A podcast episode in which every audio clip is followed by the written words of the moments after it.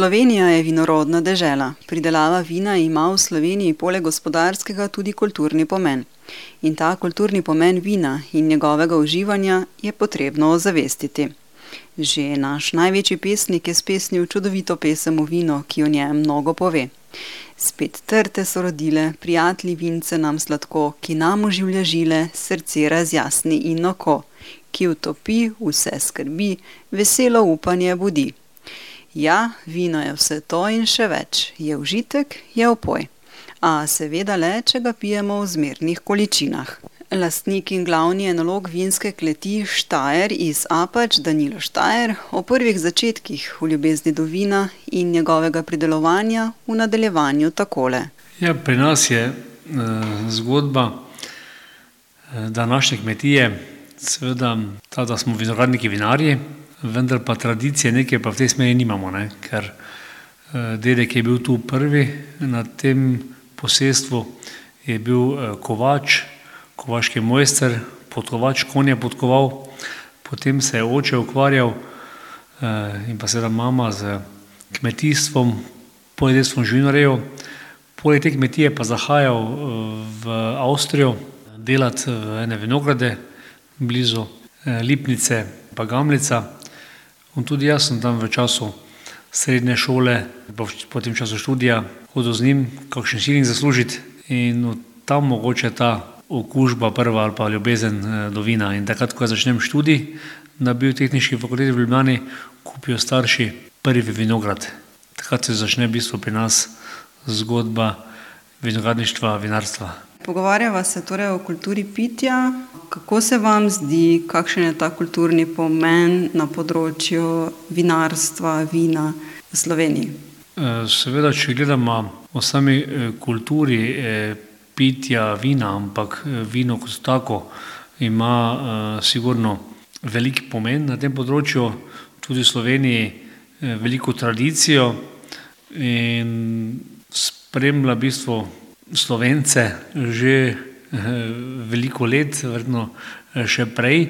Kar se pa tiče same dobesedno kulture pitja vina, pa v bistvu vedno raste, seveda je dosegla zdaj neki, neki nivo, če gledam od mojih začetkov, takrat smo Slovenci mogoče pili bolj neke zvrsti v večjih količinah, ampak tudi če gledamo ta del Evrope, ne, kultura pitja vina se je zelo spremenila. Tudi kakovost samih vin se je zelo spremenila, potem imamo veliko raznih poznavalcev, kot so sommelier pa razna druga združenja, vitezi in tako naprej, ki so sigurno pripomogli k razvoju te kulture pitja vina. Dandanes je tudi splošen kupec, mislim, da zelo izobražen, zahteven, zato tudi vinorodni vinar mora pridelati vedno, vedno večjo in vedno boljšo kvaliteto samega vina. Ja, dejali ste, torej Slovenija ima tradicijo, Slovenija je vinorodna dežela. Govorite tudi, da je torej neki kupec vina vedno bolj izobražen. se pravi, gre vse bolj v smeri kvalitete in ne toliko kvantitete. Ja, absolutno. Dandanes se pije manj, pije se ob, ne vem, nekem primernem trenutku, primerni družbi, nekem pač dogodku, ki je slavnosten, in takrat se seveda iščejo dobra vina, ker želimo seveda sopivca ali pa tistega, ki pije z nami, ali pa tistega, ko slavi z nami, presenetiti z dobrimi vini, ne, in takrat tudi ti uživalci vina iščejo vedno boljšo kakovost samega vina. Ja, in tudi se mi zdi, da je vedno večja vrednost vina na ta način, da v mestih lahko vidiš veliko teh nekih butičnih vinskih, ne bom rekla gostilnic, barov, potem pač, ja, posebna vina lahko tam kupiš, preizkusiš. Tako da v bistvu res ima neko svoje mesto vino dandanes. Ja, absolutno. Tudi med mladimi mislim, da je vedno bolj cenjeno, če se srečata dva ali pa ena družba ob, ob kozarcu vina, je to poseben dogodek, seveda je pa vse ostalo zraven temu doprineslo, ne, lokali so lepo urejeni, seveda tudi vino se natoči v primeren kozarec, da so to lepi, visoki kozarci, tega včasih ni bilo. In tudi ta celi servis ali ta doprinos je veliko prinesel temu, da se v bistvu kultura pitja vina dviga, mladi so vedno bolj izobraženi, tudi na danes je vse dostopno, ne, preko interneta. Se da hitro poguglati, kaj je dobro, ampak tisto dobro, v kakšen kozarec se nalije, kako se postreže, in tudi mladi so vedno bolj izobraženi v tej smeri. Dejali ste, torej vino se pije ob posebnih priložnostih, ne morem mimo vprašanja, torej vas vprašati to, da vi kot proizvajalec oziroma živite v tem, kako je z vami glede tega užitka, kdaj si natočite vino, kdaj je ta posebna priložnost pri vas? Ja, moram vas popraviti, jaz sem pridelovalec, vino pridelamo, ne, izdelamo lahko, ne vem, vijak ali pa, ali pa sol pa kaj takega, vino je naravni pridelek, seveda tudi stvaritev, ne vem, človeških rok in pa izkušenj posameznika. Sam pač pijem vino v družbi, če me kdo obišče, ali pa da sem nekje v prijetni družbi, ko sam delam v, v kleti ali pa tudi, ko sem na kakšnem ocenjevanju, takrat je seveda to tista stroga profesionalna zgodba, takrat ni pitja, ponavadi takrat je nalogi, vino izpljunemo. In takrat sem, tako sem se tudi sam naučil takrat bolj nekako zaznam vse te značilnosti tistega vina, ki ga pač pokušam. Kakšen vsepomen ima za vas vino? Vino je v bistvu zame je to način življenja, ne. Z vinom v bistvu, ko enkrat se tega posla lotiš, to je način življenja, s tem živiš, vino je presenečenje, vino je vsak dan nekaj novega, novo, novo doživetje, vsak letnik prinese nekaj novega, ne, vino je zelo pomemben letnik in vsak letnik je edinstven in neponovljiv. Letnik dva tisoč triindvajset bo takšen, kot pač bo, in takšnega nikoli več ne bo, ne. Bojo podobni ali pa približno podobni ali pa enaki, takšnega pa ne bo, ne.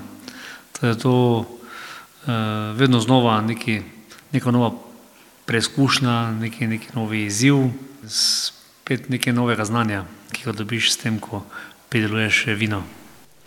Pogovarjam se z lastnikom in glavnim enologom vinske kleti Štajer, in priimek], ki pravi: "Vsak letnik je edinstven, a ta je vse bolj odvisen od nepredvidljive matere narave." Ja, to je res, kaj ste rekli, to je le delavnica pod milim nebom.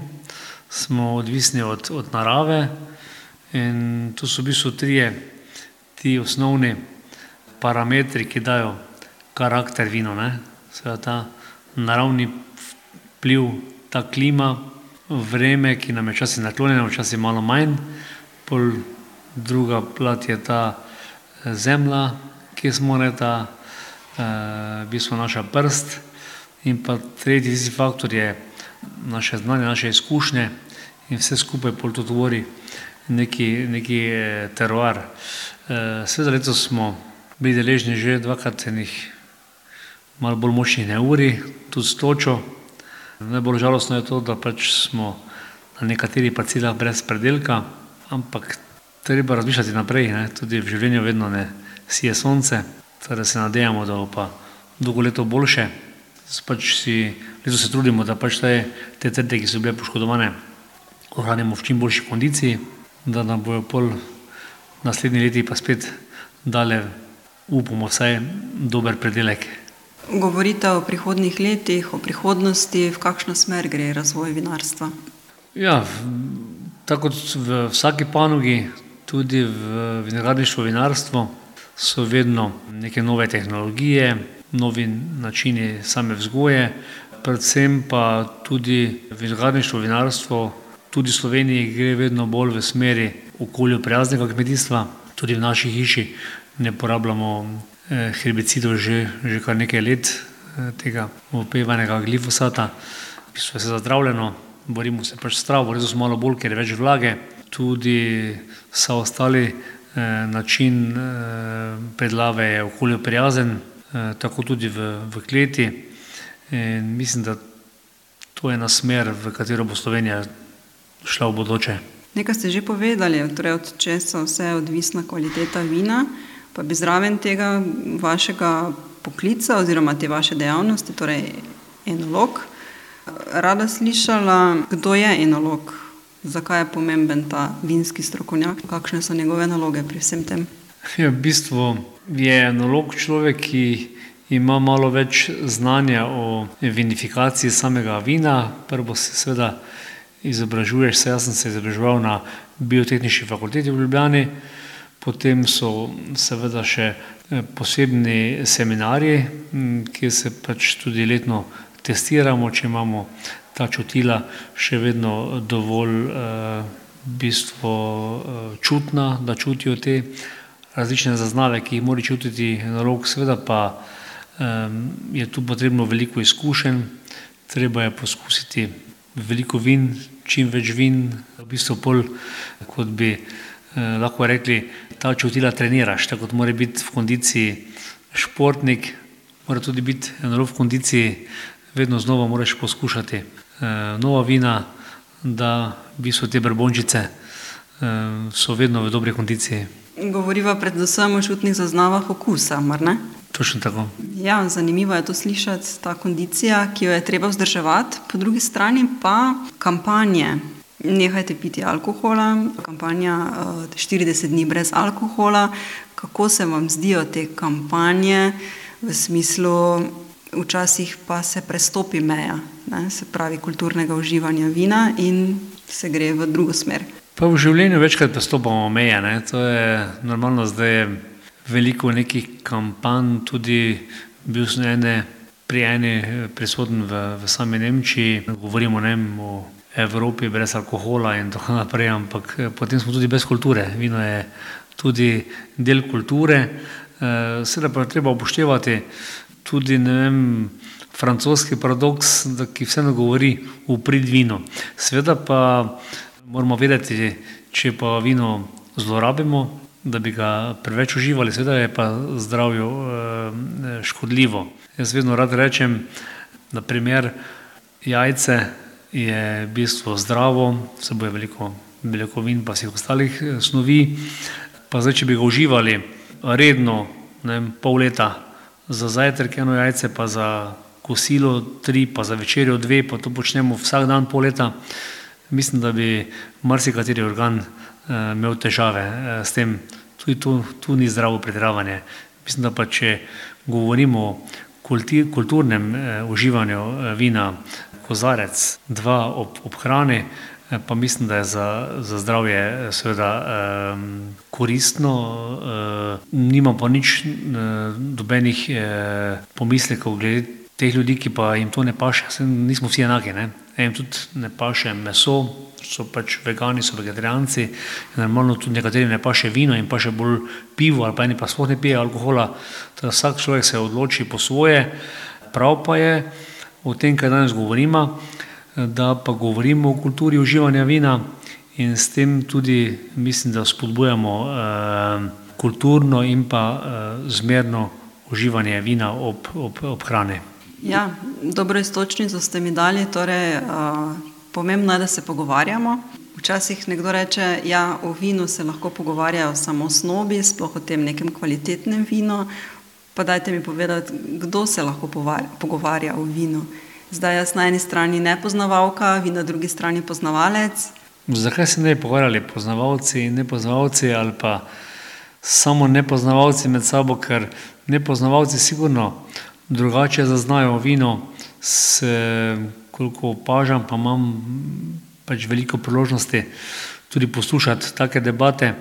Eh, tudi nam, eh, poznavalcem, odpirajo neke, neke nove dimenzije, neke nove zaznave, ki so neobremenjeni in zaznajo čiste druge vrednote. Ampak, kot sem že tudi prej omenil, vino ni rado samo, ne? vino rabi družbo. In tudi če ni hrane, zvečer ne vem, s prijateljem, s prijateljico, kozarčko vina, eh, mislim, da lahko en, eh, se razvije en prijeten eh, razgovor, ne samo o vinu, tudi o drugih stvareh in vino lahko en lepi sopotnik takega večera. Ja, in prej ste rekli, brez vina ni kulture. Vi ohranjate tukaj na vašem posestvu eno zelo lepo tradicijo, torej uh, povezujete vino z umetnostjo, torej slikarske kolonije tečejo tudi tukaj, oziroma nekako sodelujete z umetniki. Mogoče nekaj več o tem. Ja, vino je samo po sebi že umetnina narave ne?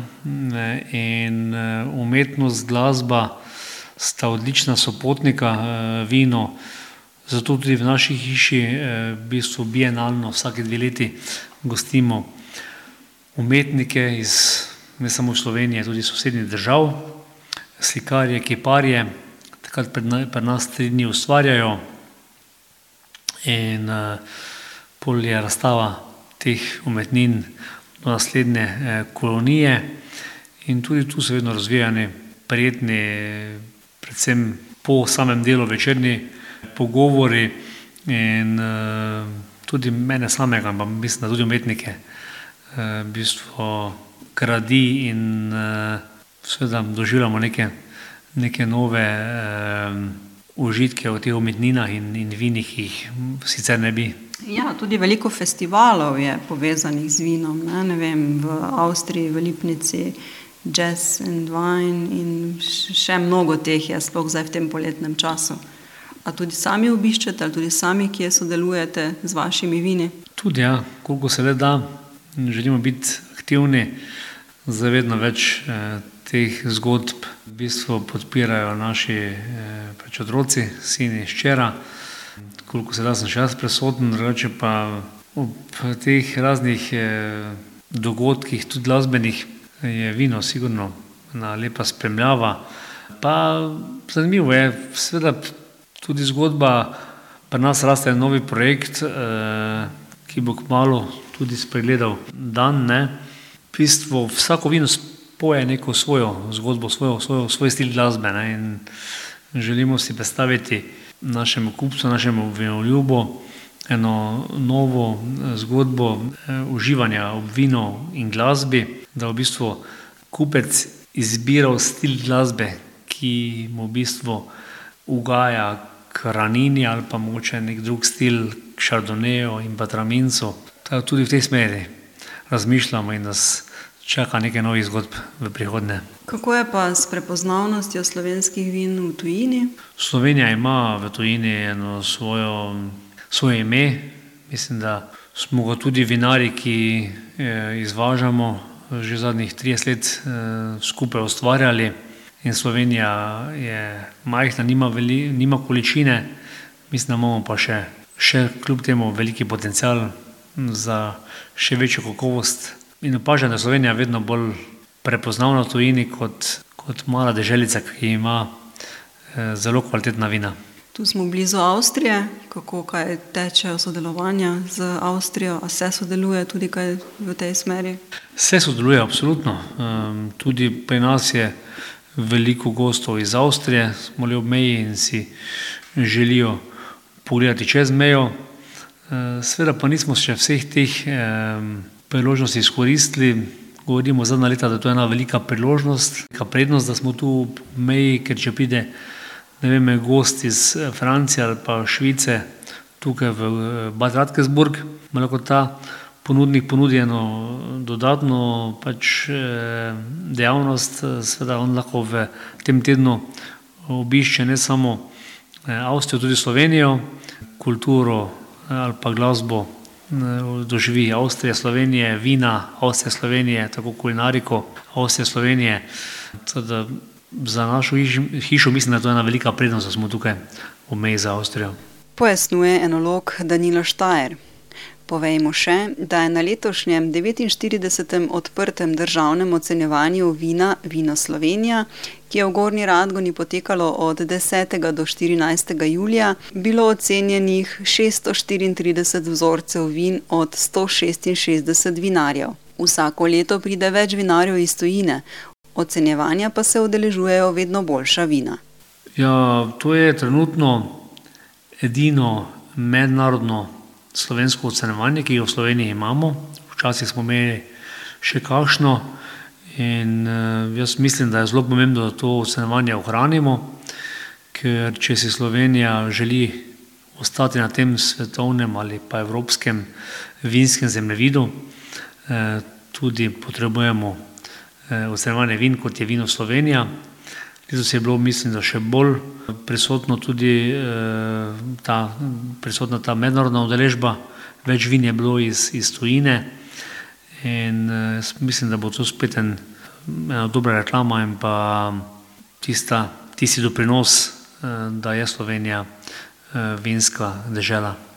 Kako bi ob koncu pogovora povabili, pa da ne torej nagovarjamo ljudi k pitju alkohola, ampak povabili h kulturnemu uživanju kozarčkov? Če jih zanima pač ta kultura vina in pa to doživetje, naj se samo prepustijo in pravo vino bo jih že našlo.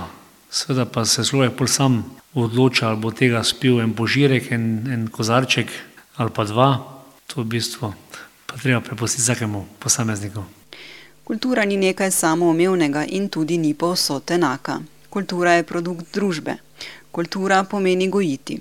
In če želimo nekaj vzgojiti, je za to treba delati. To velja tudi za kulturo pitja vina.